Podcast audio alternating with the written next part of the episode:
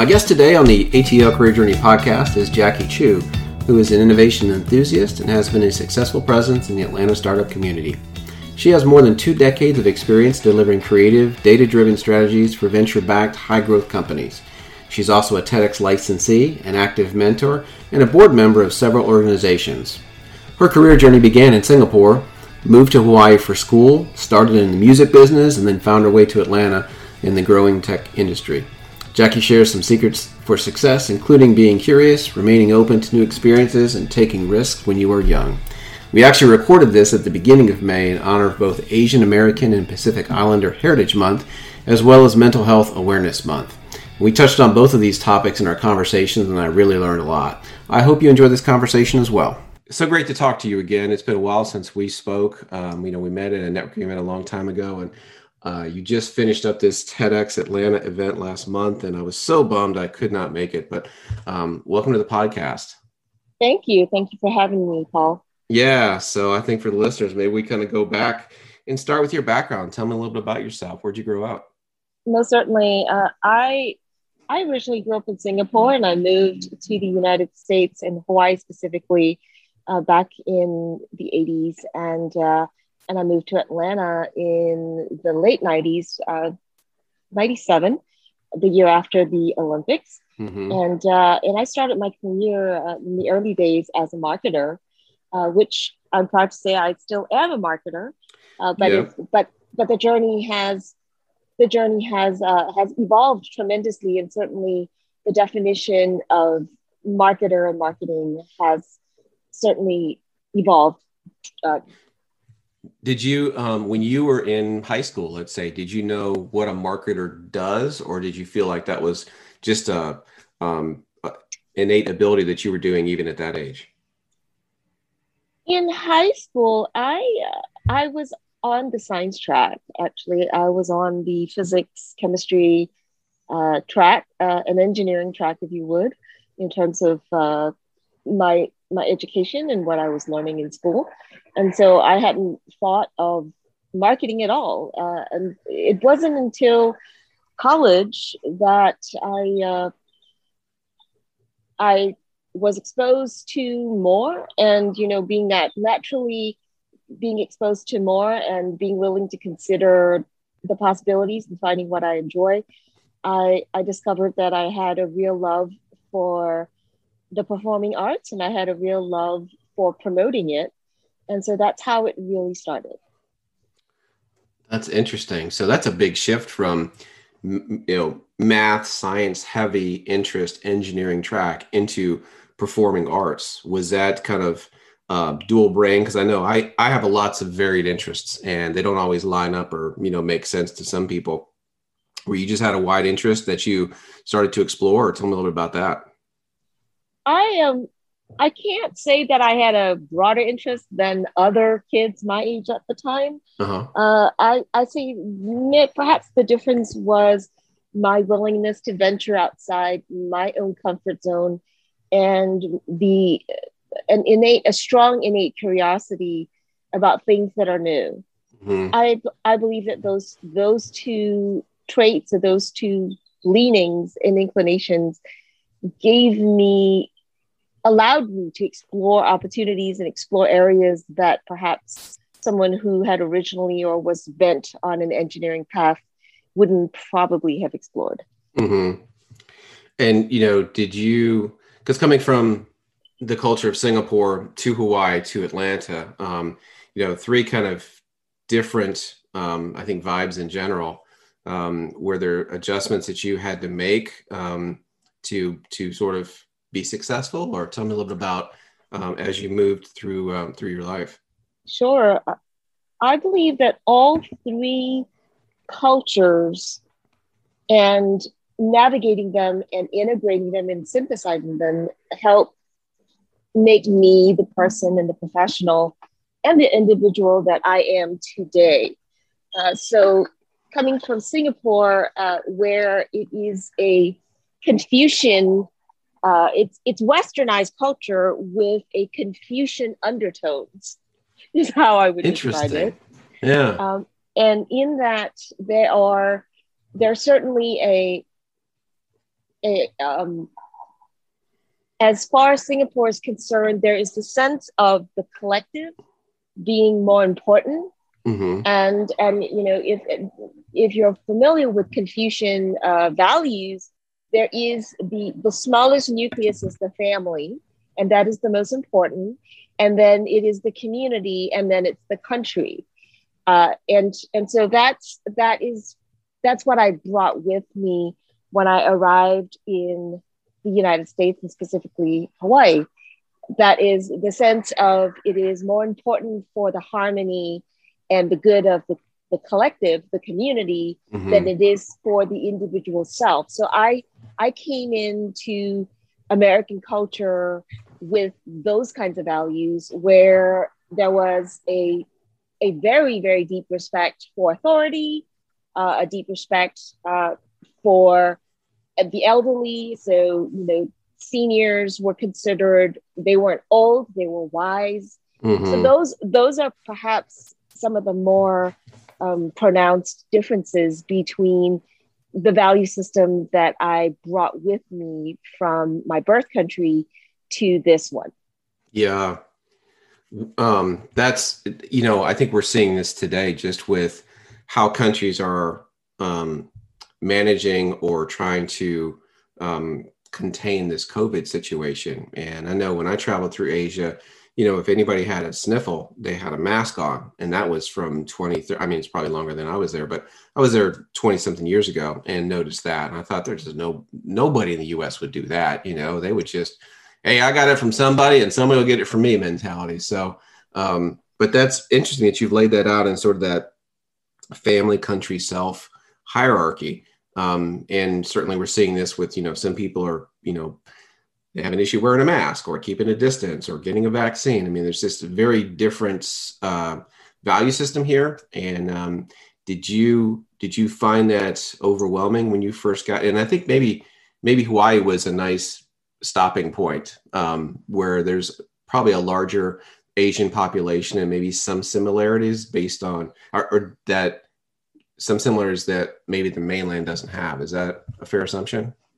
It, it, it definitely is a, a good assumption, and you're absolutely correct in that Hawaii was a fantastic uh, East meets West. Not yeah. to be trite, but you know, you you you do hear that. Sounds that. like a book. Yeah. It, it it certainly does, and and it also sounds like the the uh, you know economic development board's uh, mantra i'm sure yeah um, it, but is you know hawaii the hawaiian islands more specifically i lived in oahu the main island where honolulu is mm-hmm. uh, it is a it is confluence of eastern and western cultures and value systems and it's really quite interesting because in my 10 years uh, there i I'm a big uh, buff, a big history buff. I, I, I enjoy history and and cultural anthropology. That's the other thing that most people probably don't know about me. Um, I, I enjoy those aspects. And so I, I took it upon myself to study the history of the Hawaiian Islands uh, before, before Western uh, contact and, and then after. And certainly before then, the, the, the, the culture there, uh, it, it was a, a, a monarchy, but it was a queen and not a king. Mm. There was there was hierarchy, but there was a, a, sense of community and and living was communal. Um, and it, it was a very uh, it, so in in those ways it mimicked some of the values and some of the systems that I came from. So Hawaii was comfortable to me. Plus, there is a very large, uh, because of its history, which I won't get into the details of, there is a very large uh, Japanese American presence there. Mm-hmm. Um, they are probably the largest Asian uh, uh community or, or um, ethnicity or culture that is in Hawaii. Um, although, you know, many people, any um, person that you talk with who was born and raised in Hawaii will tell you if you ask them what their heritage is, they would give you at least three different oh yeah. uh, different if, if not more. So it's it's quite fascinating. It's a wonderful wonderful place to be for a lot of reasons. And so i that was a fantastic stopping sort of interim point for me where i was able to um, be introduced to Western culture, to to this to to the value of the self, mm-hmm. to self actualization and self fulfillment, um, but yet still in the context of community. Um, so you are absolutely right. Hawaii was a very very good middle ground, and then when I moved to Atlanta, that was that was more of a culture shock than Singapore to Hawaii. Yeah, I can I can certainly understand that because there's um, we don't have we don't have a lot of history here in Atlanta. We tend to, you know, if a building's older than 20 years, we tear it down and we build something new. And I think there's there's some of the old South situations we can talk about in a little bit, but I think there's also a lot of there's a lot of people in Atlanta that are from somewhere else, and so they sort of have their own um, you know, maybe culture they brought in, but it's not like, say, a, a, bigger city or a more traditional city like New York or Chicago or Boston, where you've got these pockets of ethnicities where you can still kind of hold on to that culture. Certainly, San Francisco has embraced a lot of that Asian culture, which I think is really amazing to go and visit. Um, we have some of it here, but it's not quite as obvious or recognized, say, as other cities. So, did you have? Did you did you find it hard to sort of um, kind of find your group when you got to Atlanta? Tell me about that assimilation. I think for any young professional moving to the city with uh, absolutely zero relationships, mm-hmm. uh, you know, existing relationships, um, Atlanta is a tough city. It's a very, very tough city, and and it's this hasn't only been my personal experience. I have uh, in my career had the honor of talking and you know mentoring young professionals uh, who who found themselves in the same situation wherein they they they didn't go to a college in the region, so therefore they didn't have existing uh, peer groups when they moved yeah. here, uh, and so on and so forth. And it is very difficult. Uh, it takes uh, a longer time, and it takes uh, some persistence and tenacity to quote unquote find your tribe. Mm-hmm. Yeah, and um, and and and there are you know it's it's Atlanta can be a little cliquish yeah. in that way. Yeah. So I'd say that you know certainly I I was no exception. It it was it was very difficult. I was very fortunate though. So you know from a from a career perspective, I think one one of the most important things beyond what a person themselves can control, which is themselves, their their effort and their emotion, is um, are people along the way who are willing and open minded enough to consider potential, to see potential, and to take a risk, to, to, mm. to, to talk, to, to take a chance mm-hmm. on the other person. And this was certainly the case with me. Um, there was an individual, uh, she ran a, uh, the Atlanta office of a very large global marketing communications firm that still exists today. It's uh, today it's called uh, the MSL Group, and uh, this individual is Jan Lewin. I'm still in touch with her, um, and she took a chance on me. Uh, she, you know, all I had in the interview was a letter of recommendation from someone she didn't know in Hawaii, mm. and um, and my resume and her instinct and um, and she she told me that in the interview, I'll still I'll always remember this of Jan, is that she says that you know you have to be a, a brave person. You have to be there has to be something about you more than the the rest because you were brave enough to take a chance and move thousands of miles away from everything that you knew mm-hmm. and all the relationships that you had made, personal and business, to come here and to start new. And that is something. So she um, she moved me, advanced me in the process, and I uh, and introduced me to the person who wound up being my hiring manager, and that was how I got my first job here in Atlanta. That's great, and I know sometimes it takes networking to really find um, that that into a company or an organization. Um, but to kind of come here, you know, really without, hey, Jackie, we've got a spot for you. You need to move to Atlanta and start your life here. Um, that takes a lot of tenacity, you know, and especially I think being female, being Asian, you know, there's a lot of things that aren't necessarily um, comfortable or welcoming um, in some ways for you to do that. So really kind of speaks to your drive and your willingness to do what it takes to, um, you know, pursue your passions. Did you feel like you were doing something um, out, you know, kind of out of the norm, or was it just, hey, this is my this is my direction, and I know where I'm headed. I'm going to be great wherever I land. I had to be candid. I I can't say I, I can't attest to the fact that I was supremely confident um, when I was moving here um, yeah. that I would immediately land you know a job. Um, I think that so when I moved here, I I had already amassed a certain number of years of experience, and mm-hmm. I think I truly believe that um, taking on and interviewing for roles that perhaps were more junior than my capability um, was the willingness to do that and to not sort of turn that down and see that as a, a something that was less and, and just to be open-minded about the opportunities and just be willing to to handle the rejection because I knew that there would be and it wasn't pleasant. I, I you know I'm not going to sugarcoat it.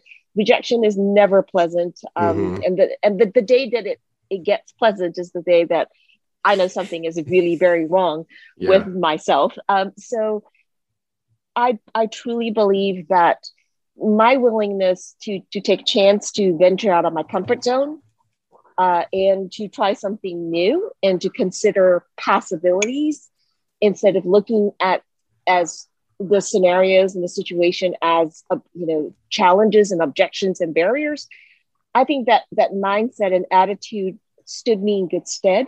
That and just the great fortune. It, it was truly luck I was truly fortunate in meeting Jan Lewin. Uh, I yeah. truly was, and uh, having her interview me because she she is somewhat now. I, I, didn't know this at the time, but she's definitely a kindred spirit because yeah. um, so so Jan, you know, Jan is retired. Jan in her career um, was an amazing woman. She continues to be an amazing woman. Um, I have utmost respect for her. But today, um, she's retired from what we consider regular business, but she is thriving as an artist. Oh wow! Uh, she paints, and um, and she's and, and she's a successful, commercially viable painter.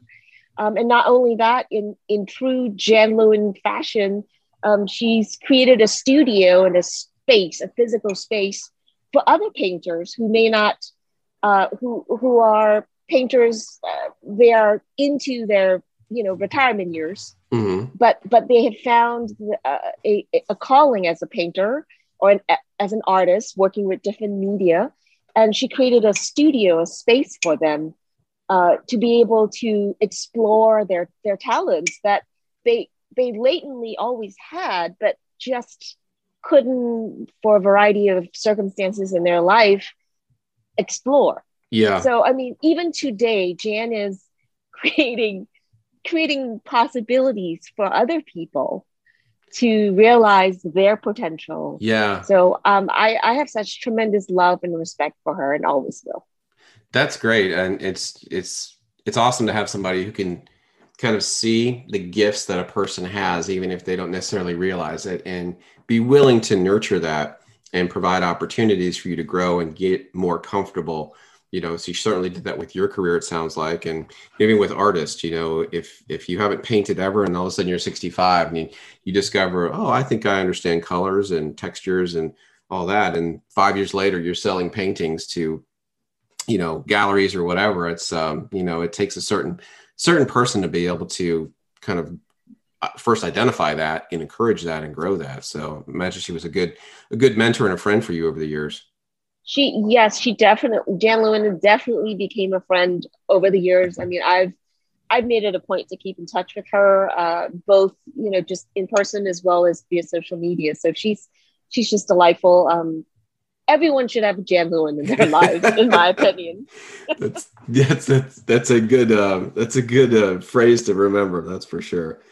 Um, that's great. So tell me, uh, so you get to Atlanta, you're working for Jan. Um, what were things that you were thinking about what you wanted to accomplish? Because I'm really curious to see how your your um, you know personal growth and your professional growth happen. You know, we mentioned earlier about TEDx, and there's just lots of really cool things that you've done. So tell me um, tell me a little bit about how you've started to flourish once you got here.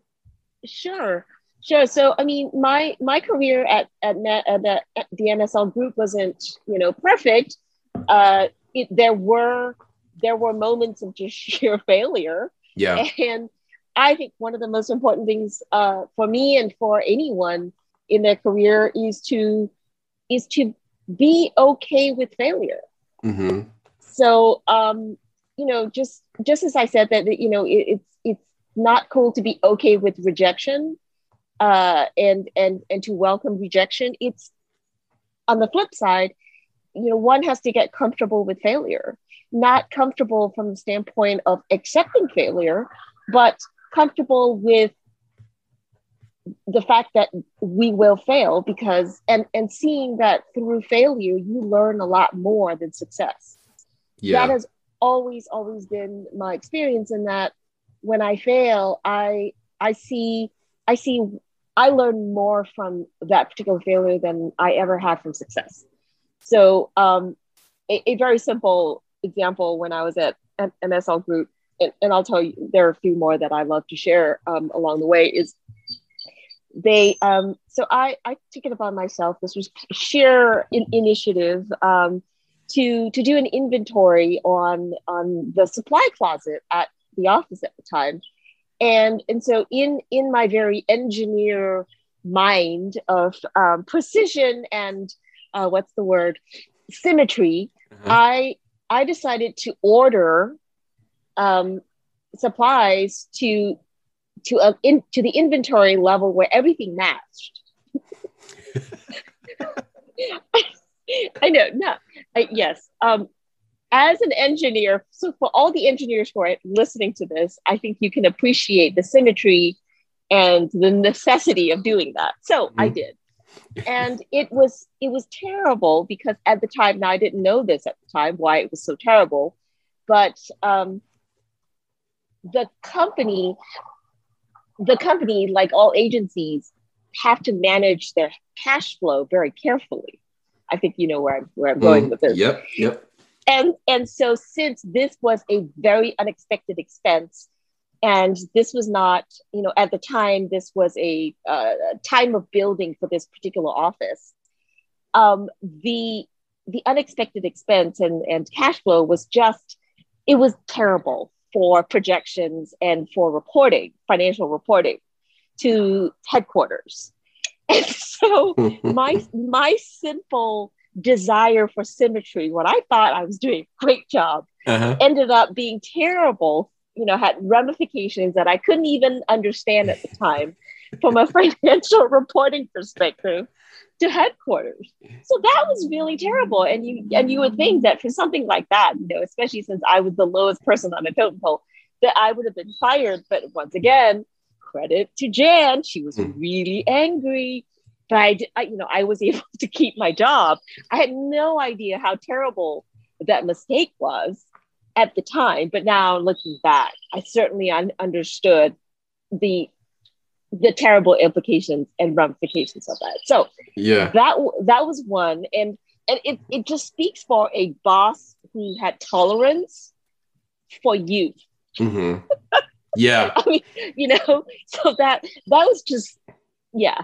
So having once that was over, it that was like one of the many reasons why I would walk through fire for that woman. Yeah. Um, you know, in my tenure there at that organization.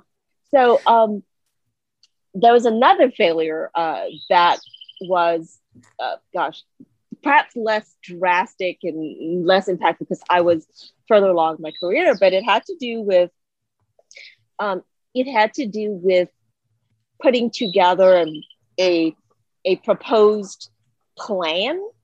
Um, not I won't go into deep details that I thought was just wonderful. That was just amazing. I was like, oh my God, they're gonna love it. And I was proposing it to um, the senior leadership. And I thought it was the best thing since sliced bread. And I went through it. You know, I got through my presentation. I thought I nailed it. And and so the highest ranking person in the room said, Oh, okay, yeah, that that's okay. And proceeded to go to the whiteboard and just lay out a completely different plan. Oh wow. That's when I knew that what I presented was absolutely just not not only was it not a go, it just completely got tossed into the virtual bin, trash bin, mm-hmm. and we were starting over. So um now I kept my job in that circumstance, thank God. And yeah. and then realized that it wasn't it wasn't that my plan was bad, it was my approach to developing the plan that was bad. That I tried to do it all by myself. Mm-hmm. And in you know, in my head, and in in this is this is perhaps a generality, but in as one advances in one's career and one becomes uh, you know in a more senior level where you are interacting with you're, you're sort of a overlay and and your your plans will impact others and, and cross functionally it is really important to bring people into those different leaders of those other functions into the planning process. And and just being able to realize that you are now not the creator of the plan you are the architect of the process mm-hmm. to developing the plan and this is especially true in marketing because if you really think about it, positioning and creating a narrative for the company or for a product is not a person or a department's job. It is that plan, that messaging, that positioning has to be accepted and then carried forth and amplified by everyone in the yeah. company. So therefore, it cannot, those elements cannot be developed in a vacuum. That is that is really remarkable that you've got got that insight. Was that something that you recognized, or was that something you know? Jan was your your manager at the time. Um, was that something that you had to sort of kind of do a retrospective on? Because I think that's really critical to understand that. To, to your your initial point, you know, failure isn't always bad. It's a learning experience, um, and you grow and you understand maybe where you need to do some you know self improvement or thinking about how to work within that team a little bit better. Was that something that you um, just kind of um, gained over um, internal introspection, or was that something that you talked through with the team? Um, so so this wasn't at um, at the MSL group. This was further along oh, in my gotcha. career. So we're we're talking non chronologically. I'm sorry. This is kind of my no no no. My brain all... goes. um, th- this was further along in my career where I was managing.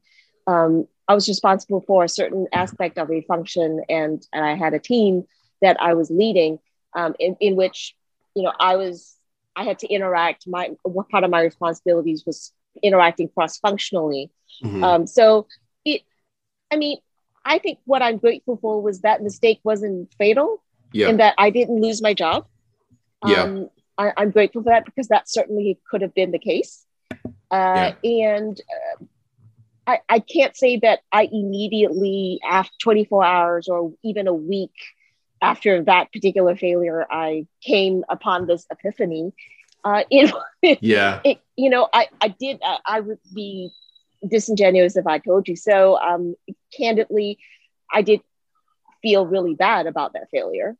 Um, so this whole embracing failure and learning from it, it's people say, they say it as if we would get up in the morning and be able to do it. It's, it's over time that one, that, that, the sharpness of failure kind of slowly slowly becomes less severe, less pronounced, mm-hmm. where and or that time in which one feels the sharpness of failure uh, shortens. They, they it it it it becomes shorter and shorter so that we can so that the brain can kind of look at the situation and assess in a more dispassionate way what could have been better, what could have gone better to, for a more successful outcome that's, or output.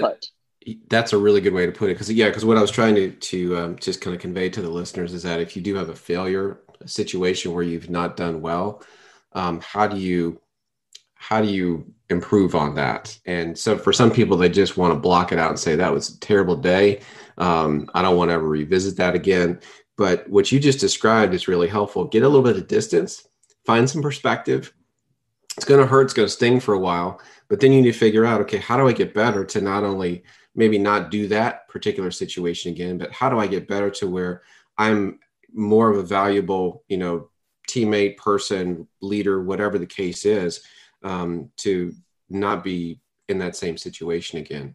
You know i think right. about it you know i think about a sports team that gets to whatever the championship of their sport is and they lose it's soul crushing.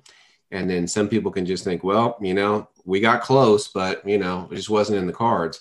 Or you can think about okay where are my weaknesses? What did i maybe not work on?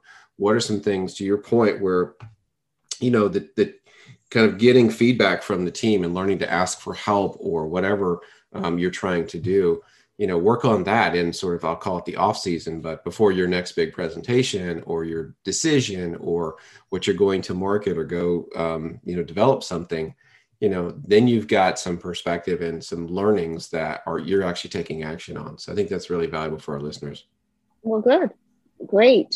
And so in terms of career development so it, it you know it, it takes a professional development a, a lot of it I, I attribute much of my my evolution if you would as an individual uh, as a human and as a professional it to to the fact that when I was diagnosed with bipolar disorder in 2005, mm-hmm. um, I I had to go. I, I was prescribed a treatment protocol that also involved talk therapy, and uh, th- there were other components to that protocol that I still to this day uh, follow.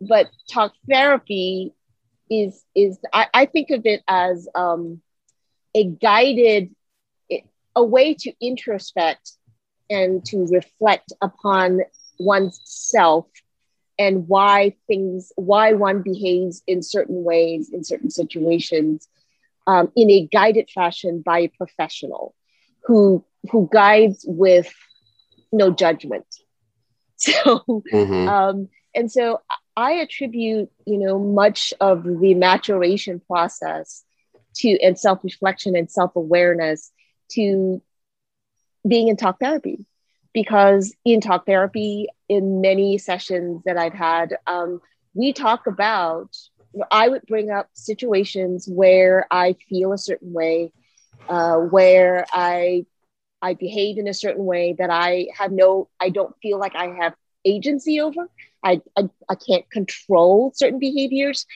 and certain emotions that are very, very intense.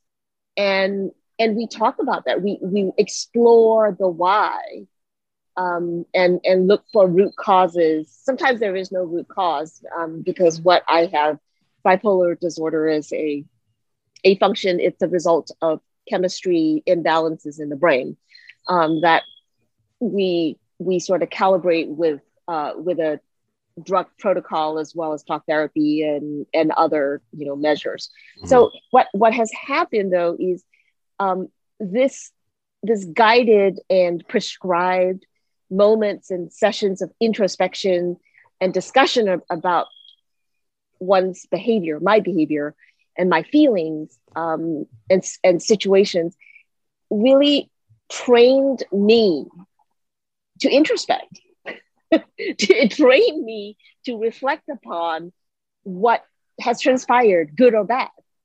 Um, it's and, and it's become a habit. It's quite yeah. interesting. Was that natural for you, or was that a, a learned um, skill that you had to acquire over time? Learn skill, totally yeah. learned skill, totally learned skill. So, so, and, and this is where you know, uh, in in Singapore, uh, in much of Asia, mental health and going seeking mental health uh, experts care um, is still very very stigmatized. Um, Interesting. Tell me more about terrible. that.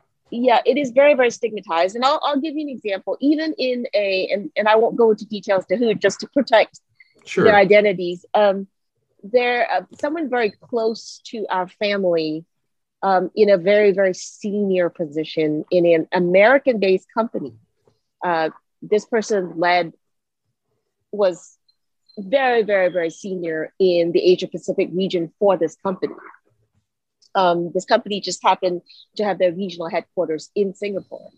This person uh, suffered a complete mental episode uh, wherein they were incapacitated for multiple months and had to be medicated and uh, go through everything that I went through. Mm-hmm. Um, and this person wasn't treated with kindness or compassion. This person was given severance, and and that was the end of that. Yeah. And and this this person had served the same company for over 20 years. So I kind of want to give you some context there. It wasn't just a new employee or anything. This is a very senior person with 20 years at the company, had rose through the ranks, was very well regarded. Yeah. But but this particular episode was a very severe, very obvious. It was very obvious, very you know, um, it, it was witnessed by many people, and there was absolutely zero compassion. There was severance, and then it was just swept under the rug. Um, and and society there, you know, sort of, it was talked about in in whispers Mm. It's, it's it's the kind of thing where you know the poor person walks into the room and you can tell people kind of like get silent. Yeah, that that is still the case there. Um, this happened 15 years ago, and uh, when I went back in 2000 and uh, I, I visit Singapore pretty regularly because my whole family is still there. When I was back there uh, in 2009, um, certainly uh, you know, things were a little bit better, but not, but not very much so in terms of mental health. It, it was still a shock. Uh, my family members even were not. They were they were uncomfortable. I mean, they were compassionate because they're my family, mm-hmm. um, but but they were uncomfortable. They they didn't know what to say, how to say it, how to you know. They were very awkward. It was a very awkward thing, and you know, I spent most of my time having to make them feel comfortable yeah. with my condition. That's right. They're the ones struggling with it, not you, right? yes, exactly. I mean, yeah. I'm the one, you know, I'm, I'm, I'm like dealing with it. You know, it, mm-hmm. it, it is what it is. I mean, that's kind of the fatalistic, by the way, that's very, it's the, um, I, I I'm, I'm not religious by any means, but, uh, but I lean toward, you know, more of the, the Buddhist sort of uh, fatalistic, like, you know, things happen for a reason this happened for a reason. I will, there's something, I'm sure there's a lesson in here someplace. I just have to be patient and, yeah. and, and wait for it to come, you know? So that's kind of what I did. Um, so I, I'd say that it, it is very, very hard. I, I can, it's hard for people today here, even those that grew up in America, should they be, you know, afflicted um, or diagnosed, it's very very difficult i believe for um, people of asian descent um, because there there's just such a gosh it's such a culture of performance and hmm. perfection mm. that's that's what you strive for um yes. generally speaking yes yes uh, yes I, I mean that's how i was raised it, it's it's the whole country of singapore is about performance and perfection because it's you know it's Singapore prides itself as a meritocracy. Mm-hmm. So you know if if if you're talented and you put your talents to work, well then you will advance in all ways. And but that isn't and and but there's a very um, there is a power structure that defines what that is, what advancement is, and what talent is, and what success is. Yeah. um, in in the United States, there is there's space for for there to be different definitions of success, which I'm very grateful for. Yeah. Do you feel like, um, and this is sweeping generalization, but in Asian culture with sort of family being, you know, sort of that focus, is there, if if I'm diagnosed with some mental illness or some other, you know, issue, is is it more of a reflection on my family that they want to try to minimize that, or um, is it just more of the culture of not talking about sensitive things or things that are new or things they don't necessarily understand? Um, I can't speak for everyone. I can tell you that it is in my family and uh, you know my extended family. Uh, it's they're not ashamed of me. I mean, certainly they're very proud of what I've done here in the United States in terms of you know I'm completely independent. I've made a life. I've got a career, etc., mm-hmm. etc. Et you know all the markings of what is defined as successful. Yeah. um, but it's not something that they. I mean, put it this way: you wouldn't hear any of my family members go, you know, I'm really. I, I think Jackie's really brave. She has overcome mental her mental illness issues and challenges and just being able to adapt and find ways to to live her life. You would yeah. not hear them say that in that way. What they would most likely say is oh you know she's doing good. Yeah.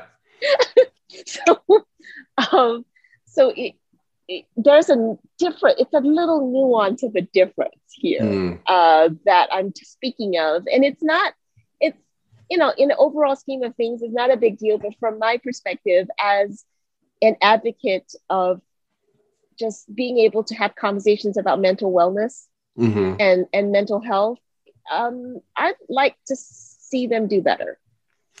yeah.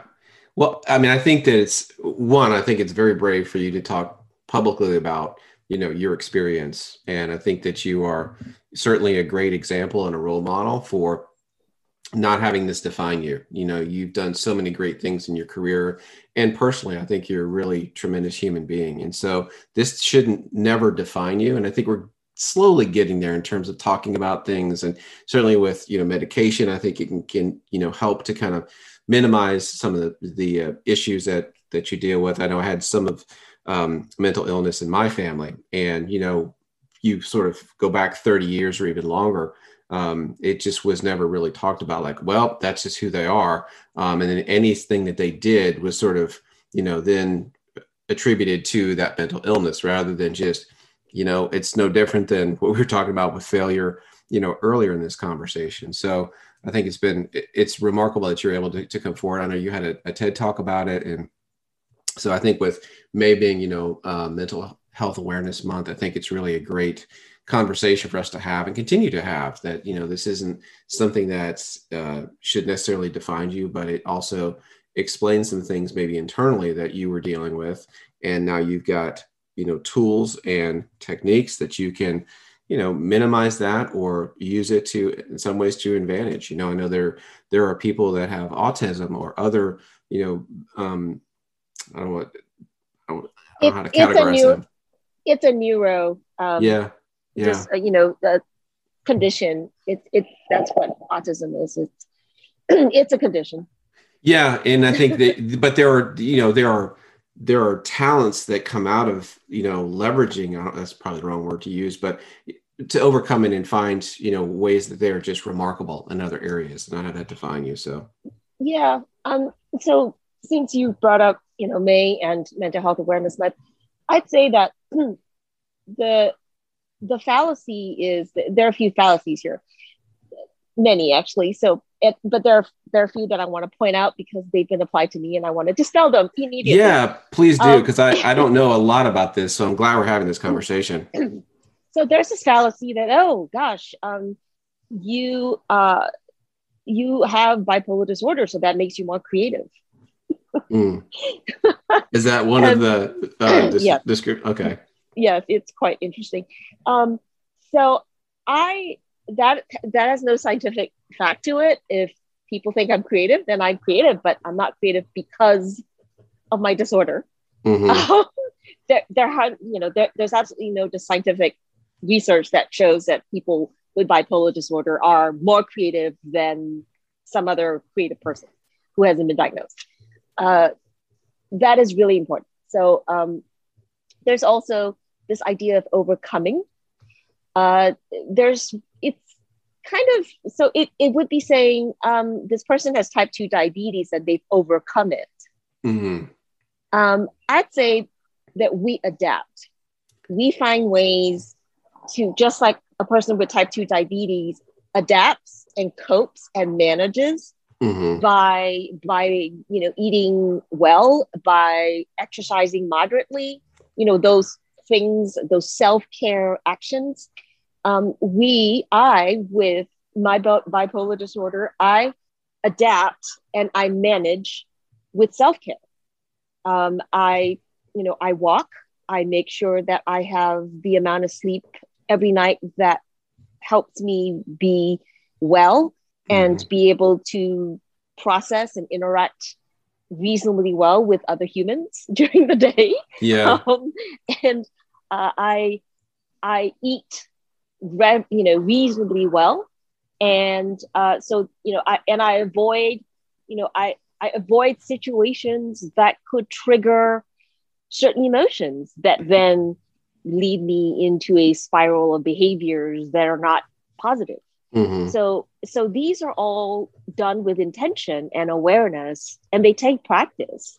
And and so it's not it's never overcoming because you can't really overcome your DNA, your your chemistry. Yeah. You you manage it, you you adapt and you cope. So that's really important to understand too. And it's an it's a it's a process for everyone. It's a journey for everyone, and everyone's journey is different. Now, I can tell you unequivocally that I'm one of the few, I'm one of the very fortunate ones where I'm defined as a high performing person with bipolar disorder, and that I am able to uh, perform and exist and interact at the level that I do. There are many, many, many people with the same diagnosis as I whose, whose symptoms are so severe that they either take longer to be able to perform in the way that I am, or they never ever will. Yeah. Um, and that's important too, because not everyone has the ability, chemistry wise. Um, it's not the same for everyone, is my point, because it's brain chemistry imbalances and it's different uh, degrees of severity. So not everyone can overcome. Not everyone can adapt the way that I am that I have adapted. So that's really important to note as well. Yeah. Um, and maybe for those that are struggling with that, certainly working with a medical professional to understand what your unique situation is and how you manage that either with medication or some of the you know the yeah. proactive steps that you were talking about you know can yeah. you know it's everyone's different you know everyone's different and and for for the people who have been diagnosed I, I just wanted to want to be very clear that you know there's no sort of gold standard yeah it's it is it is what that that that caliber that level that standard is where you are currently um, yeah. in, in terms of managing and adapting. And I, I just want to make that super clear.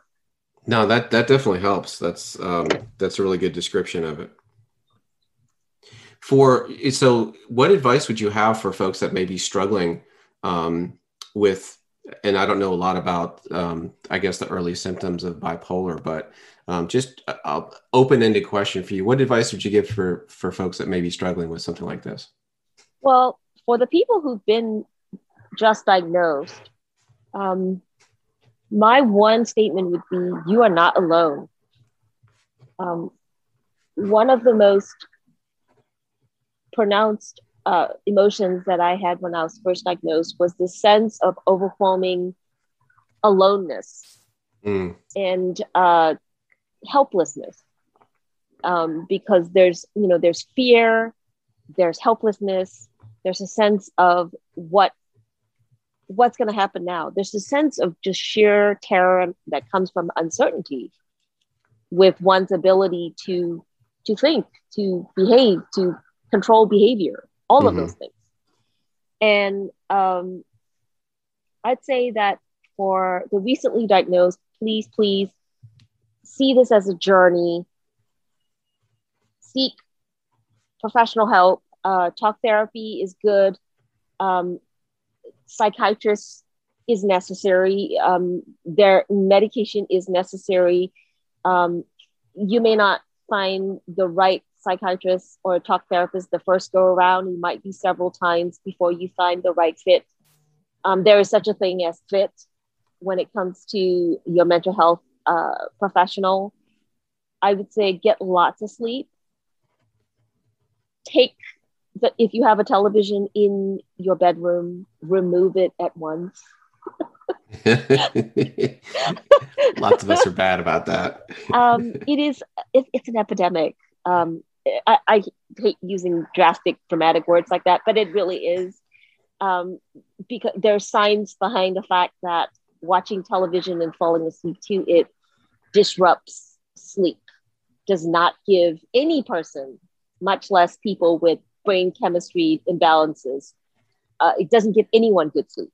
Yes, you're right. Restful sleep. So, yep. uh, to your listeners, those diagnosed and those with no diagnosis, it doesn't matter. If you have a television in your bedroom, please do yourself a favor, remove it.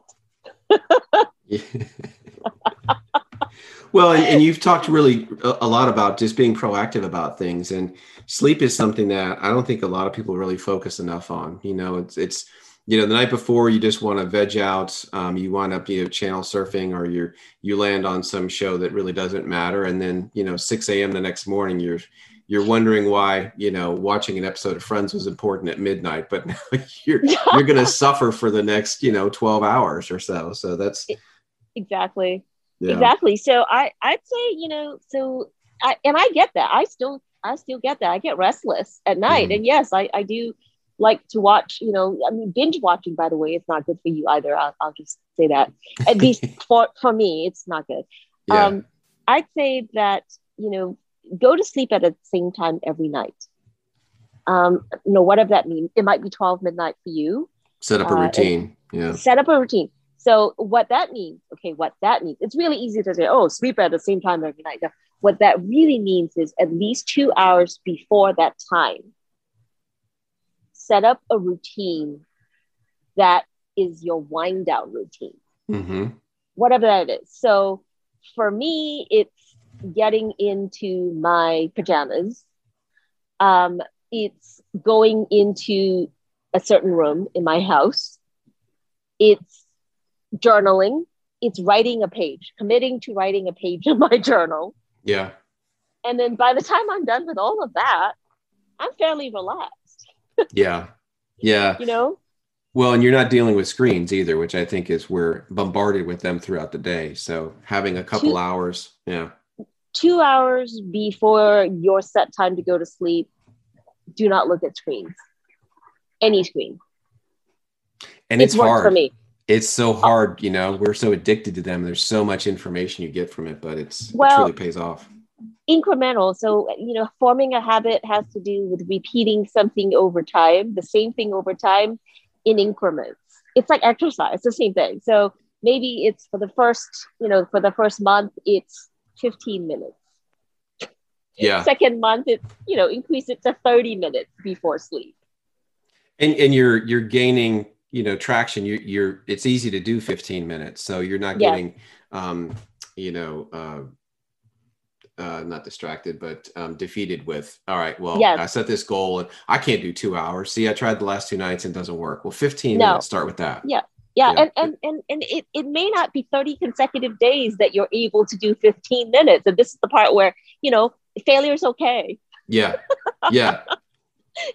you know, it's, it's just a slip. it's right. It's just a slip. but all this really helps you to cope the next day. Yes.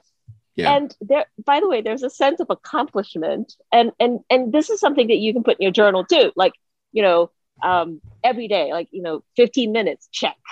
It, yeah. It's just for for some people, like for me, I love even in the day of uh, digital, I still love making physical lists because mm-hmm. it's it's that that visceral tactile motion of crossing out something. Yep. Yep. Checking that off. It feels so yes, good, doesn't it? It it does. And that's positive reinforcement. And so what what what you're doing is you're training your neural pathways to to to behave in a certain way and you're training yourself, you know, your brain to, to think a certain way, to behave a certain way. So in little increments and over time and being okay with slipping, uh, you know, every once in a while in that process just slipping, it's okay. Because most people get very, very frustrated.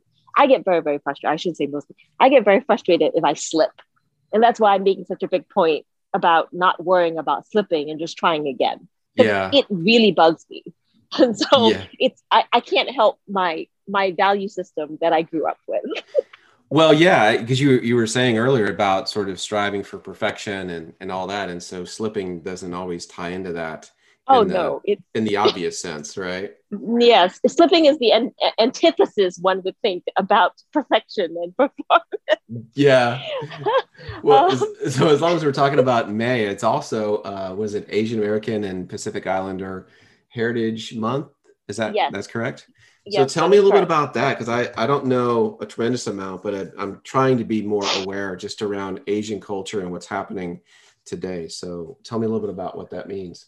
Well, you know, um, I think it's really interesting. So in in Georgia, there there was that horrible spate of killings. Mm-hmm. Um, uh, I think it was what, six six people were just brutally killed. I mean, they yeah. shot down. Yeah, couple um, locations. It was not good.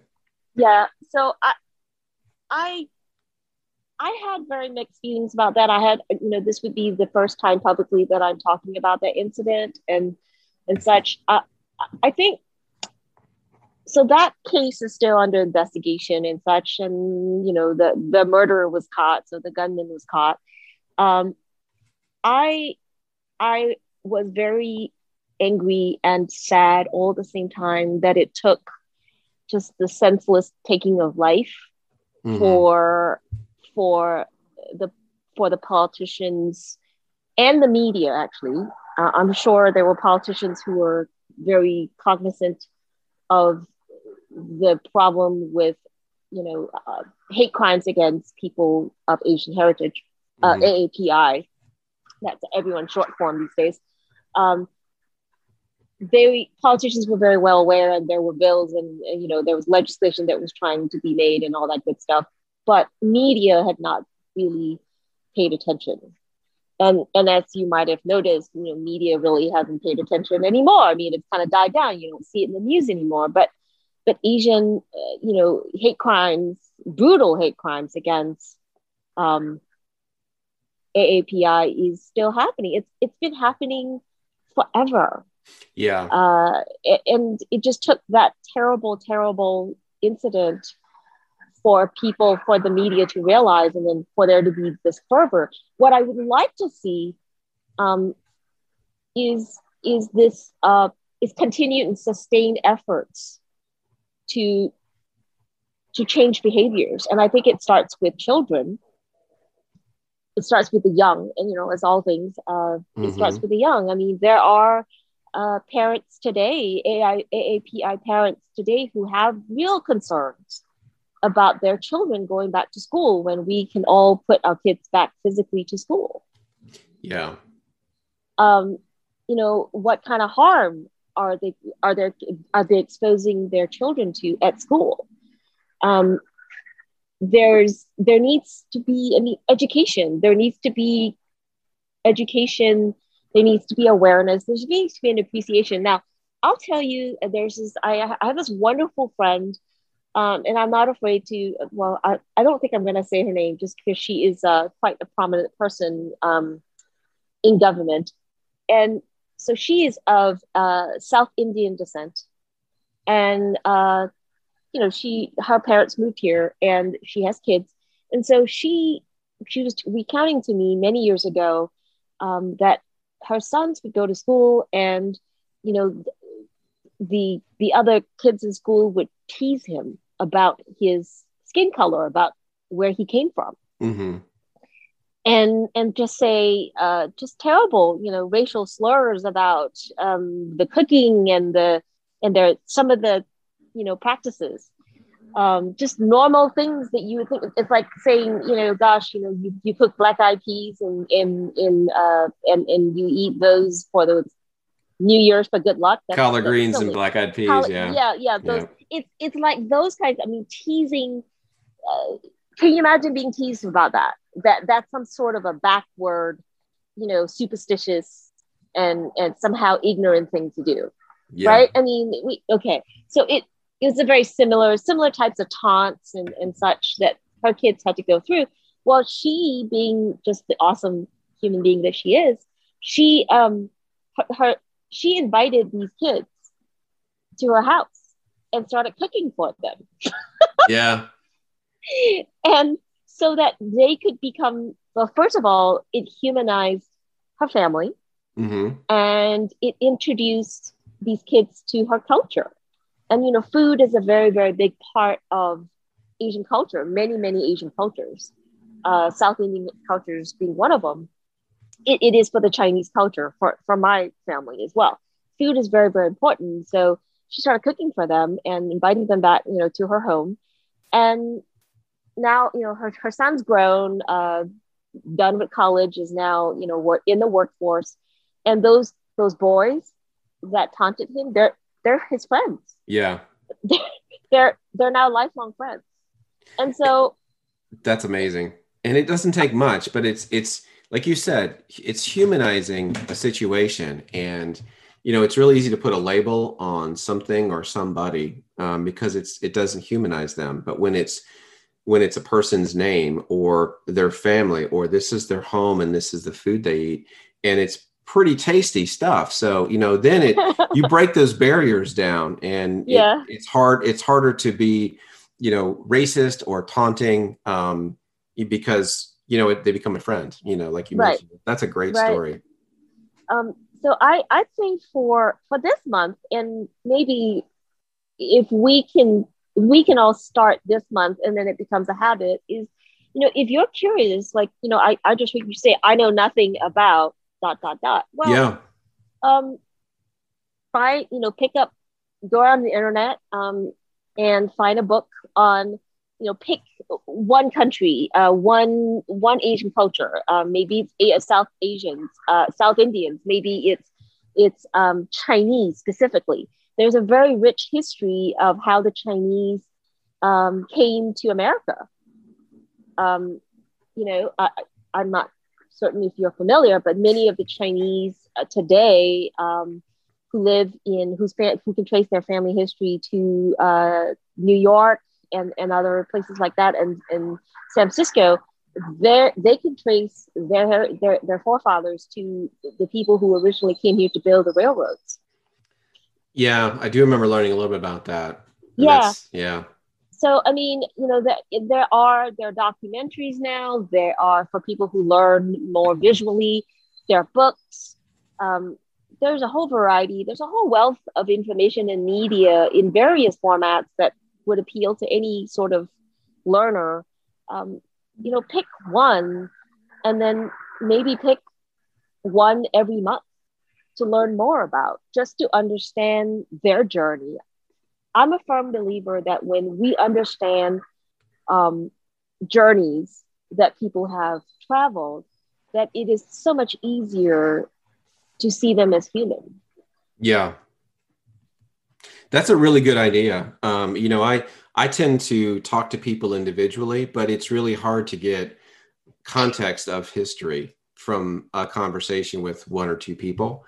Um, so that's a really good idea. It's it's sort of like what you were talking about earlier about building a habit. You know, you take one, you know, a month and learn about one particular culture, and it gives you a little bit of context around it and some perspective of, you know, I mean, I'm I'm a white male born in the U.S. You know, it didn't get any easier for me, and um, it's it's really I think informative for me to have that understanding of people's challenges, and maybe even if you know somebody was born here but their family struggled you know that weighs a lot on that individual in terms of how they behave how they treat um, you know their family and um, so i think it's it's I, am finding it more. I'm not a huge. You mentioned you were a huge history buff, and I typically haven't been. But as I get older, I find myself asking the why question. Why is it like this? And then that starts to lead to, all right, well, I need to do some more education. And talking to people for me helps to kind of give some motivation. But I think that's really good to start reading more. Yeah, uh, it, it, it's just like um, so. It's not just reading. I mean, there are documentaries now. It's just the wonderful world of you know cable and yeah, but not two hours before bed. You know. but yes, but not two hours before bed. Um, uh, although um, you are, I believe you're able to read a book two hours before bed if it makes you go to sleep. yeah, but I and you know I I really struggle with carving out time to read. Um, it's not something I was ever really um, good at. Um, reading uh-huh. was sort of like forced for school, you know, but for reading for pleasure, I think is something I'm I'm starting to appreciate more of. And so yeah, that's really yeah. It's a, it's a good yeah. idea. Well, there there are people um, there are people who are very uh, who are very curious and they're lifelong learners mm-hmm. and and just cultivating like i said it, it's about a habit right? It's cultivating um, that 15 minute increment yeah. kind of habit of of learning. Um, it, it's it becomes easier as time goes by. Yeah. That's that's for sure. Well this has been great jackie. Um, i have learned a lot in our conversation today. And so uh, thank you for being honest and really sort of you know providing some context around some of the challenges and opportunities that you've gone through, as well as, you know, as society, you know, what we can learn about with mental health and, um, you know, Asian American and Pacific Islander Heritage Month. So there's a lot to learn this month. So thank you so much for your time today. You are welcome. It was a pleasure being here. And uh, as always, thank you for all the curiosity and questions.